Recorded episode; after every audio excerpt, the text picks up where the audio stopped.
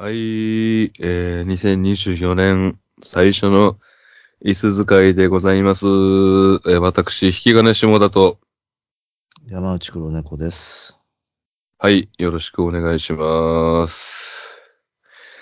えー、まあね、最初に皆さんにお知らせなんですけども、はい。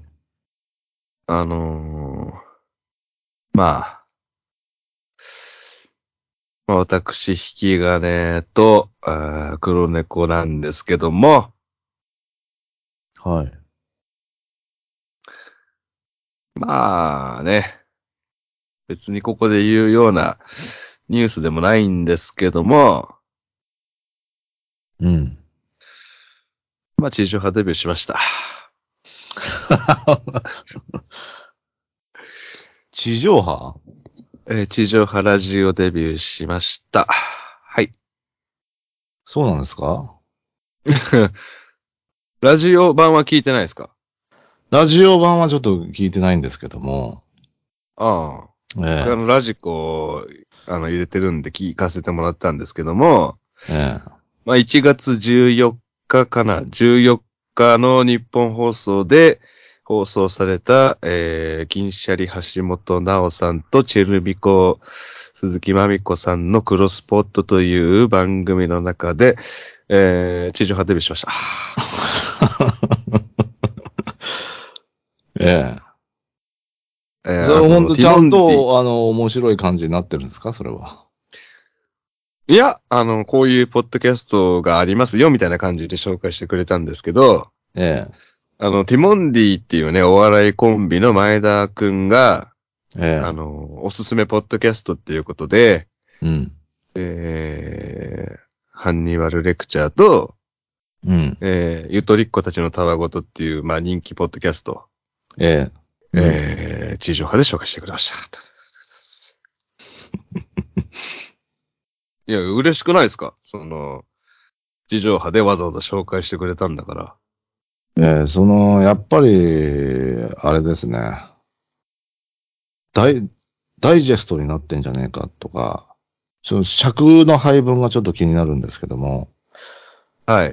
なななんか、えー紹介して、で、最後、ハンニバルレクチャーっていう番組が、みたいな感じで、まあ5、5秒ぐらいボンって流して終わりとか、そういう、だからダイジェスト版扱いはされてなかったってことですよね。がっつり紹介されたってことですよね。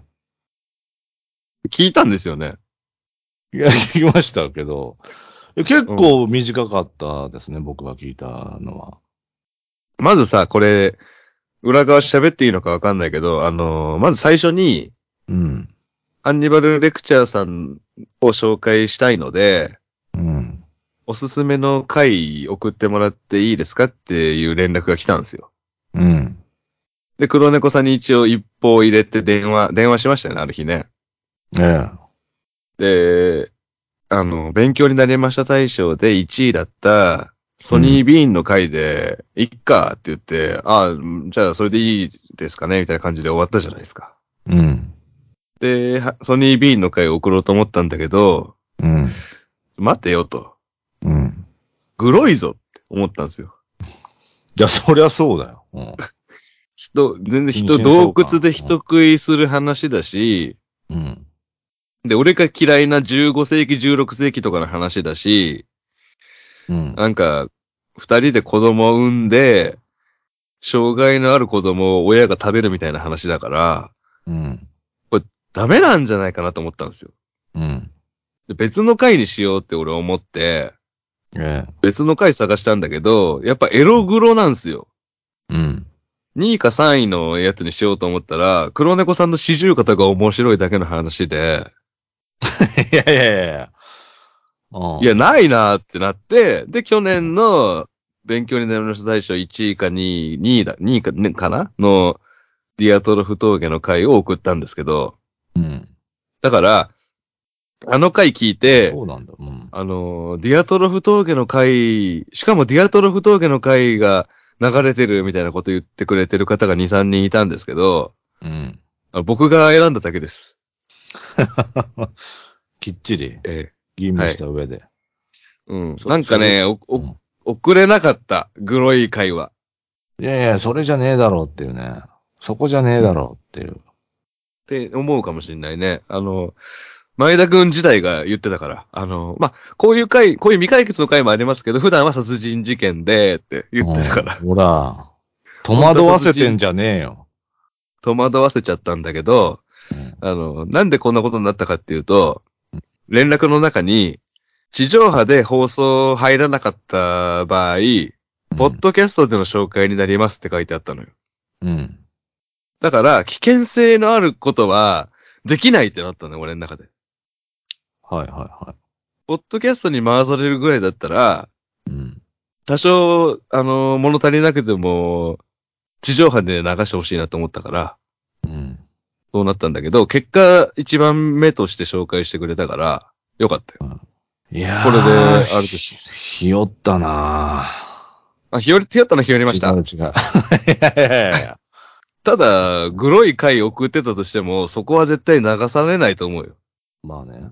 実はそこに、あのーレイプされた痕跡があって、で、DNA 鑑定した結果、みたいなところは絶対流されないでしょ。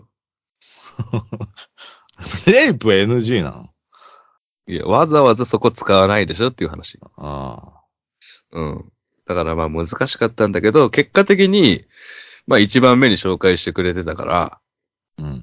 よかったよね。一番目？うん。一番好きってことでしょ、まあ、いや、順番は別に、構成上の問題なんじゃねえかでも、黒猫さんがもし紹介する側だとするじゃないですか。な。ね好きな順で紹介するよね。え。いやー、どうかな。一番最後に持っていきたいパターンもあるし。うん。うん。そういう可能性もちょっあるか。とつかみ、だからつかみ、うん。振りに使われた感もありますね。ああ。うん、正直。このぐらいポッドキャストって多種多様なんですよ、みたいな。そうそうそうそうん。うんまあ、それでもいいよね。う。まあ、それでもいいですよ。なんだっていいですよ、別に。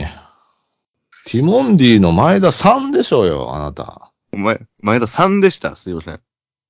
前田くんって。失敬ですよ、あなた。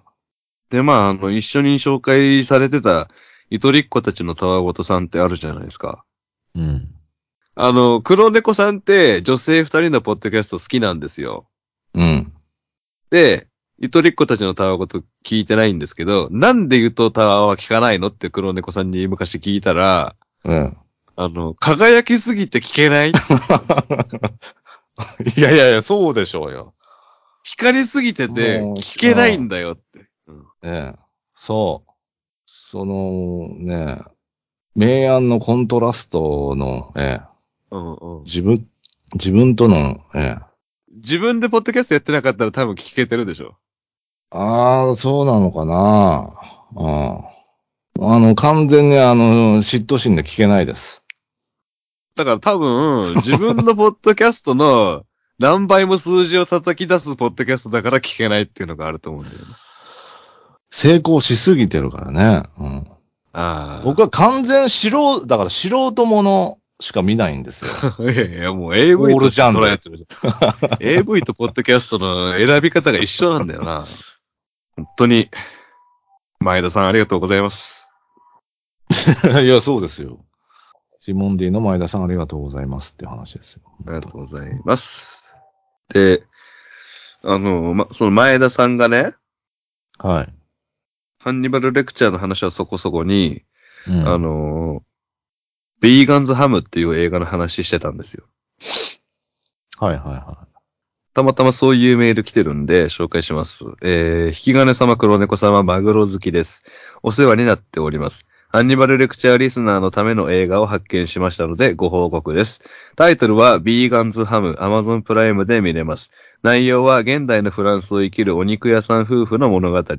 あまり儲かっていないお店ですが、店を襲った過激過激派ビーガンを誤殺してからなぜかお店ですが、繁盛するサクセスストーリーになります。つまり、いわゆる不思議なお肉屋さんですね。大好物。ぜひ見て感想お願いします。い。いやー、見てないなぁ。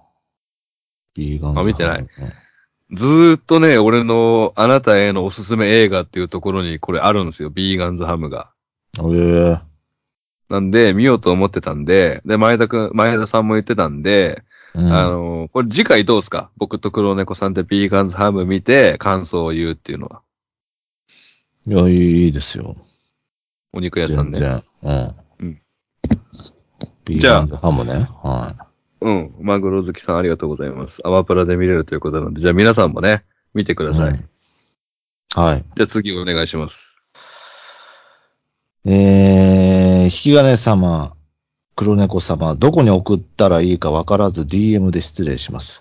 先日、現在公開中の映画、浅井亮原作の性欲を見に行ったのですが、正しいに欲ですね。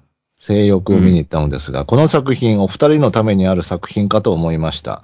以下にその理由を列挙します。1、主演の一人が荒垣結衣。2、舞台の一つが福山市で広島弁がバリバリ話されている。ガッキーの広島弁も聞ける。3、タイトルからも想像できるかと思いますが、性癖の話であること。登場人物がかなり特殊な性癖の持ち主です。4、荒垣結衣の正常位が鑑賞できる点。作品としてもとても面白かったので、ぜひ劇場でそれが無理なら配信になってからでもご覧になってお二人の話は聞きたいと思いました。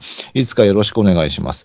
番組で読んでもらおうと思ってはおらず、あくまでもおすすめという意味で DM を送らせていただきました。よろしくお願いします。はい。とえいー、うね。ということなんで、あの、一応じゃあ匿名で紹介させていただきました。はい。はい、ありがとうございます。えさー、ど、どうですか？この映画知ってますか？いやー、知らないですね。俺も知らなかったな。浅井亮は、あれですね、霧島の人ですね。その、浅井亮さんの性欲っていう本は聞いたことあります。おー。まあ、いえっ、と、ガッキーが主演の一人ってことは、他にもいるってことですか？まあ、相手、相手の男性がいるんじゃないですか？うん。うん。まあ、数年前だったら大いに、えー見る 価値があると思うんですけども、現在の荒垣結衣さんってことですよね。はい。見る理由には、その、当たらないかなと思いますね。ええあんだけガッキーガッキー言ってたじゃないですか、ハンニバルレクチャー始めた頃は。ああ、なんかそんな女いたなってぐらいなんで、今。うん。どういうことですか？結婚したからってことですか？はい。はい、じゃないですよ。それは関係ないでしょ？女優なんだから。ポッキー2本持ちながら踊ってた頃だったら、まあ全然もう見見たいですけどもね。うん。うん。そのドラマ共演して、しかも恋仲役で、つって、で、その後本当に結婚しちゃうみたいな、そういうマインドを持った女で、なんそてことが判明しちゃったのでね。ああ。もうあの作品自体も見れないし、ちょっと、えー、見る理由にはならないですね。まあ理由には当たらないんですけども、2、舞台の一つが福山市で広島弁がバリバリ話されているじゃけ、ガッキーの広島弁も聞けると。っていうか、まあ、見たいね、基本的に僕は。うん。み見る理由に入ってくると、広島弁。いや広島っていうところは別にどうでもいいんだけど、その、ガッキー主演で、うん。性癖、特殊性癖の話で、うん。ガッキーの正常位が堪能できるっていうところで、あ、別に福山、も福山市どうでもいいってことですか？福山市別にどうでもいいな。うん。むしろ、下手、下手な広島弁使われたらノイズになるんで。ああ、ええそうか。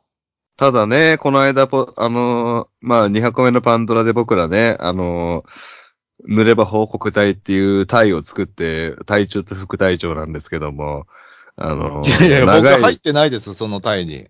いや、一応入ってます。で、あの、長い言い訳っていうね、西川美和監督の映画見たときに、うんあの、黒木春ちゃんの正常位シーンが数秒映るんですけど、うん。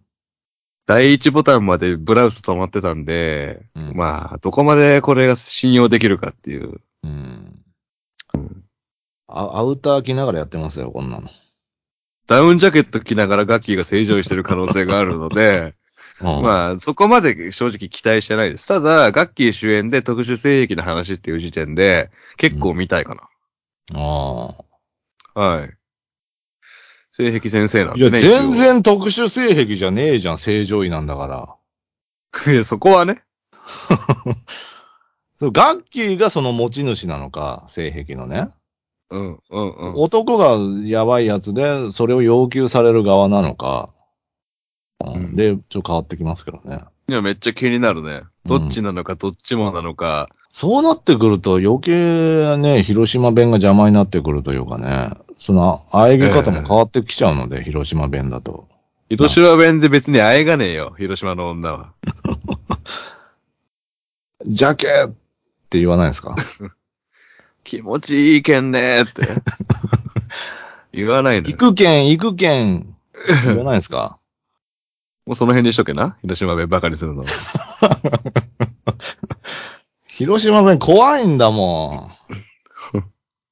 地方の方言のことを付き合ったことあるんですか？ん。いやー、ないですね。ないよね。方言バリバリでしょ？ないですね。方言萌えみたいなのないの？あー。きあー、でも、九州弁好きだけど、九州の女なんかね、気強そうだしなっていうのもあるし。気が強い女性の何が悪いのかちょっとわかりませんけども。東北の子とかいいな、じゃあ。女は気が弱くあれっていうことですね、それは。つまり。いやいやいや、あれとは言ってないでしょ。女は塩らしく、あそういう、ね、男の二歩後ろをっていう考え方ってことですね。要はそ。んな旧時代的な考え方じゃないので、僕は。ちょ、うん、ちょっとね、奥ゆかしいちょっと女性がタイプなので。やっぱそうなんだ。うん。タイプはいいでしょ、別に。気が強い女は除外ってことですね。わかりました。えー、引き金さん、お誕生日おめでとうございます。以前、パンドラの性癖発表会でピエロのお便りをお送りしたボンゴレの里です。あの、ピエロの男にしか興奮しないっていう特殊性癖の女性です、ね。うわーそうそう。うん。いましたね、はい。えーまず引き金さんこの世に生まれてきてくださり本当にありがとうございます。私はもともとラジオや配信を聞く習慣がなかったのですが、たまたまポッドキャストという存在を知り、ハンレクや200個目のバンドラの存在を聞くようになり、そして今では引き金さん黒猫さんの声を聞くことが日常になっております。おそらく私はコロナ禍に入ってから、ポッドキャストというツールを知り、視聴するようになったはずなので、リスナー歴としては浅いのですが、だからこそ配信を聞くたびに、お二人の新たな情報を知ることができるのが新鮮でとても楽しいです。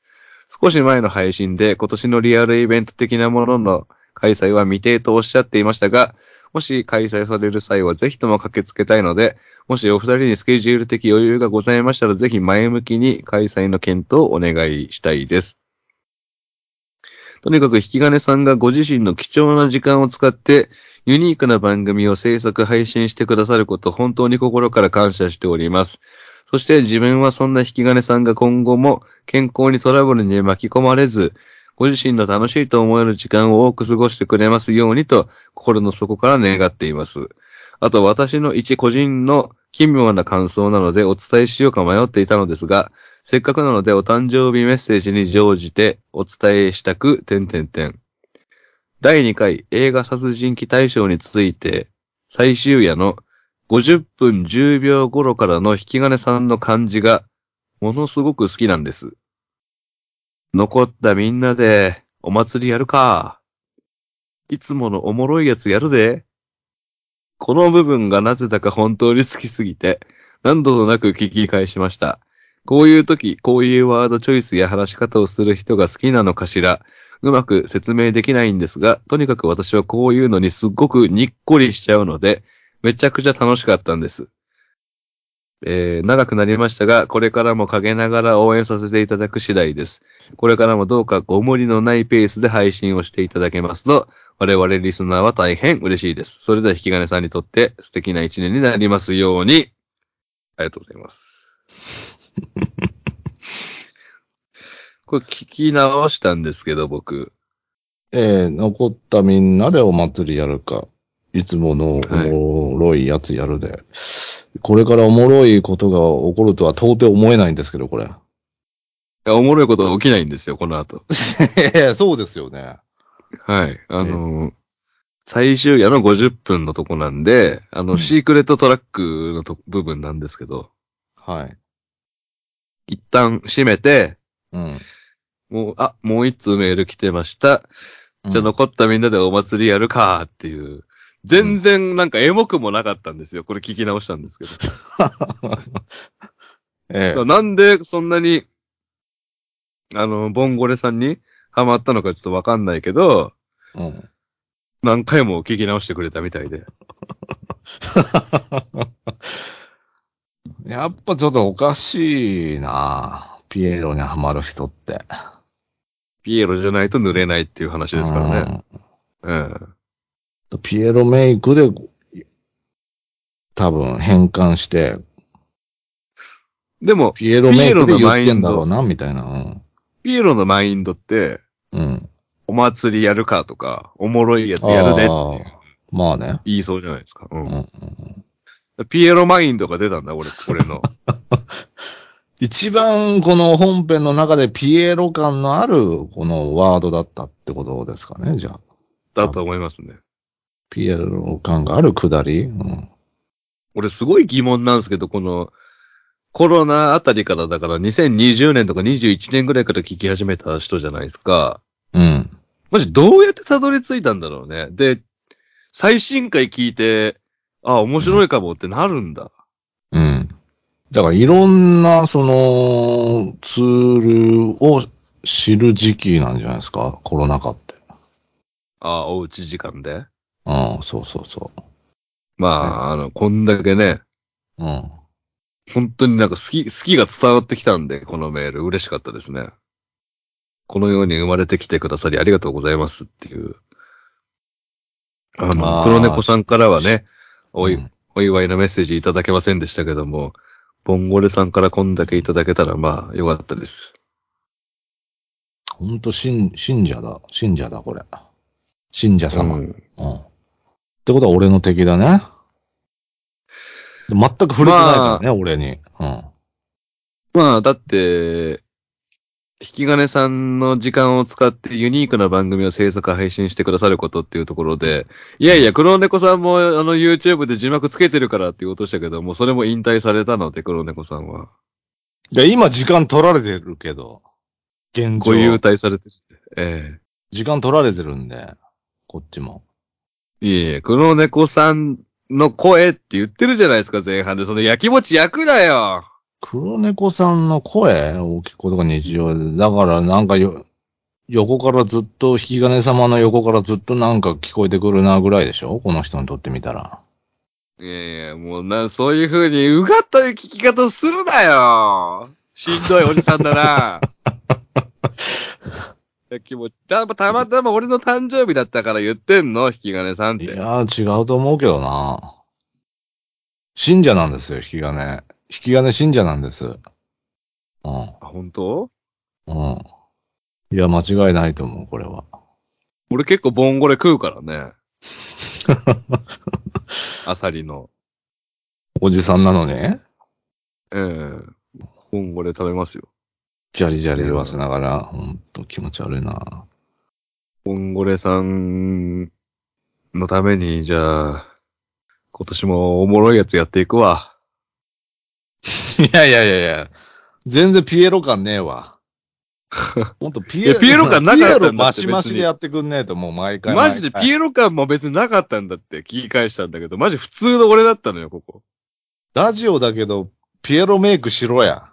じゃあお前も覆面被れや、ちゃんと。なんで俺が服かぶんなきゃいけねえんだよ。触れられて覆面好きなんだから。。うん。えー、ありがとね。じゃあ次。えー、黒猫先生、ひがね先生、こんにちは。令和の BH ブラックハンマーです。先日某ラジオでチャット GTP に〇〇を聞いてみたという話を聞いて面白かったので、チャット GTP に黒猫先生について聞いてみたところ、予想だにしない答えが返ってきたので報告します。審議のほどをお願いします。質問は山内黒猫について教えて以下 GTP 君の答えのコピペです。山内黒猫は日本の漫画家である山内達也によって創造された架空のキャラクターです。このキャラクターは黒猫になったり、夏祭りで浴衣を着たり怒ったりする能力を持っている猫であり、漫画黒猫シリーズの主要な登場キャラクターです。黒猫はコミカルな表現やユーモア溢れるエピソードで知られています。山内黒猫は飼い主の日常生活に入り込んで様々な騒動やトラブルを引き起こしますが、それらはコミカルな展開で描かれることが多いです。黒猫の行動や表情は読者に笑いを提供し、癒しを与えることが特徴です。漫画、黒猫シリーズは連載開始以来多くの読者やファンを獲得しました。キュートな黒猫の姿やユーモアに溢れたストーリーは多くの人々に愛されています。また、山内黒猫はアニメ化もされており、テレビ番組や 映画で彼の活躍を見ることができます。その他にもグッズやキャラクターグッズなども多く販売されており、黒猫の人気は広まっています。以上がく山内黒猫についての概要です。彼のコミカルな姿やユーモア、ユーモアに溢れたエピソードは多くの人々に笑いと癒しをもたらしています。えーえー以上が GTP 君の答えです。私の知らないことがたくさん判明して目から鱗の答えでした。同様に引き金先生についても聞いてみたのですが、メールが長くなりすぎるので後日報告させていただきます。反略最高まあアニメ化されてるんだ。GTP の見解によるとそうですね。山内達也さんによって私は 山内達也の最高傑作として、えーあの、あの、た、たっちゃん、たっちゃん。うん。漫画黒猫シリーズって言ったらね、もう、電撃文庫からね、電どれぐらい。エロいじゃん。どうなんすかね。漫画黒猫なんて、ね、ありそう。ないでしょ。山内達也はいるの？いや、いねえだろうよ。いないでしょ。いないでしょうよ。まあ、要は山内黒猫の知名度不足っていうことですね。えー、一応まあ、ひがね先生のついても聞いてると。はいうんあ、一応これ来てましたけど、え、漫画化されてました？いや、あのー次の椅子使いの時に紹介したいと思います。長くなっちゃうんで。いや、ちょ、漫画化されてるのかだけちょっと聞きたいですね。いやいやいや、それはもう秘密です。じゃあ最後のメールです。えー、引き金先生、黒猫先生、ミスターニルでございます。椅子使い拝聴いたしました。えー、うさぎ1643を呼び捨てにしてしまった件、メールを送った直後に気がつきましたが、紹介もされないだろうから、まあいいかと思っていただご指摘を受けてしまいました。えーうさぎ1643には謝罪をさせていただきます。えー、さて、黒猫先生の選ばれたスキャナーズですが、公開当時、ビートたけしが、スキャナーズ頭がポンと、繰り返していたのを懐かしく思い出しました。今年公開されたクライムズ・オブ・ザ・フューチャーに至るまで、リンチとは違った意味で奇怪なイメージを描き続けるデビッド・クローネンバーグ作品を選ぶとは、さすがの警官と申しますが、引き金先生のおっしゃるように、殺人鬼物かと言われると、はてな、となります。試験では殺人鬼はまず、殺しのために他に目的を持たず人を殺すものであり、職業的な殺人者、軍人、殺し屋等は含まれるべきではなく、復讐や金銭目的での殺人者も違うかなと思います。ただし、別の目的で人を殺すものであっても、目的を超えて過剰な殺人方法や人数で人を殺すものも殺人鬼と言うべきでしょう。例えば同じ殺し屋でもゴルゴ13ことデューク統合は殺人鬼ではないが、コーエン兄弟のノーカントリーのアントン・シガーは殺人鬼と言えます。なお、見てもいない映画のことをとやかく言うべきでは分かっておりますが、スキャナーズの続編2から5はクローネンバーグが関与していないので、あまりお勧めできないかと。それよりもクローネンバーグ作品は奇怪な子供たちによる殺人を描くザ・ブルード怒りのメタファーが死ぬほど後味が悪くおすすめです。えー余談ですが、私が殺人鬼大賞に応募したジェームズ・ベイニング監督のランドスケープ・スーサイド。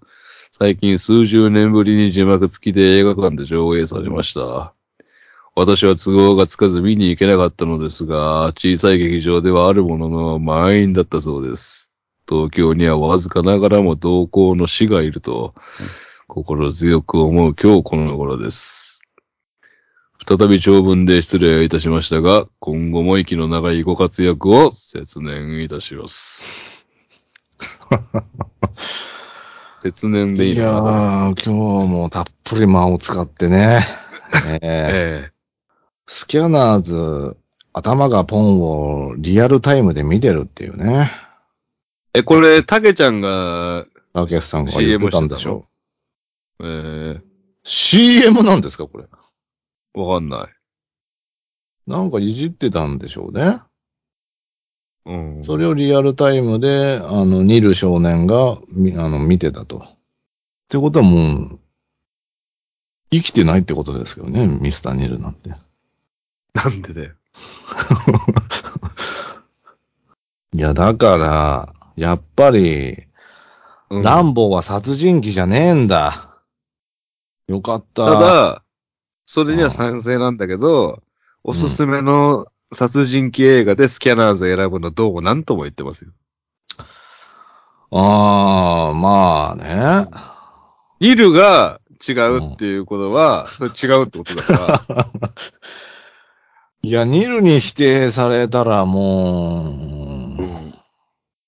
最高裁まで行くしかねえな。ああ。でもまあまあ、あの、褒められたんで、さすがって言われたんで。うんああ。スキャナー選ぶとは、みたいなね。うんデビッド・クローネンバーグね。うん。で、誰だよ。うん。じゃあスキャナーの監督でしょ？ええ。うーん。まあ確かにゴルゴ。ゴルゴはもう、正確無比にその依頼を遂行するっていうことですからね。それでも、シンプルに、デューク統合が主役で、うん。ノーカントリーのアントン・シガーは敵役だからそういう風に言ってるだけで、うん。アントン・シガー目線のスピンオフがあればもうそれは正義ですから。いや、正義になりますか？あれ。めちゃめちゃ怖いですよ、あれ。うん。だもう目線の視点の話ですよね、単純にね。うん主役だったら違うしっていう。まあまあ僕も、あの、あの、2から5は見なくていいと思います。ああ。うん。なんで、あの、来週、次週は、えー僕と黒猫さんのビーガンズハムの感想と、うん。プラスして黒猫さんのザ・ブルード怒りのメタファーの感想もあるっていう いやいやいや。いや、でもすごい見たことあるわ、これ。アマプラで。ザ・ブルード一。回も見たことない、そんなの。俺のとこいやいや、アマプラにあった、これ。ザ・ブルード。いや俺のとこには流れてこない。ビーガンズハムはめっちゃ流れてくるけど。いや、逆にビーガンズハム俺見たことない。だから、黒猫さんと僕の見てる作品が違うから、ああ、まあね。そういうアルゴリズムになるんだけど、ザ・ブルードが流れてくるんだ。流れてきますね。ええはい。流れてくるけど、そのサムネ自体はあんま面白そうじゃないんですよ。だから見てないんですけど。だいいんだいや、スキャナーズ、スキャナーズ1のサムネもめっちゃつまんなそうだって俺見たけど。いや、なんか脳、脳をなんか掴まれてるみたいなやつでしょ、多分。そうですね、痺れてるおっさんが、そうそうそう。いや、おもろそうやん。ランドスケープスーサイド、最近数十年ぶりに映画上映されました。字幕付きで。満員御礼だったと。え ランドスケープスーサイドオフ会に行ったら会えるの？じゃあ、ニルに。高確率で会える、あの、杖をついてる男がいたら、そ、それです。杖をついて一番白髪の、白髪の白髪の髭の そいつがニルですから。片目メガネの、片目メガネ？片目メガネのね、チェーン付きの。うん。ああ、あるある。ということなんで、皆さん、あの、椅子使いでね、紹介しますので、えー感想などお待ちしておりますんで。はい。はい。えー、再来週は、ビーガンズハム、そしてうん、怒りのメタファーです。ありがとうございました。まだ見れんのかな、これ。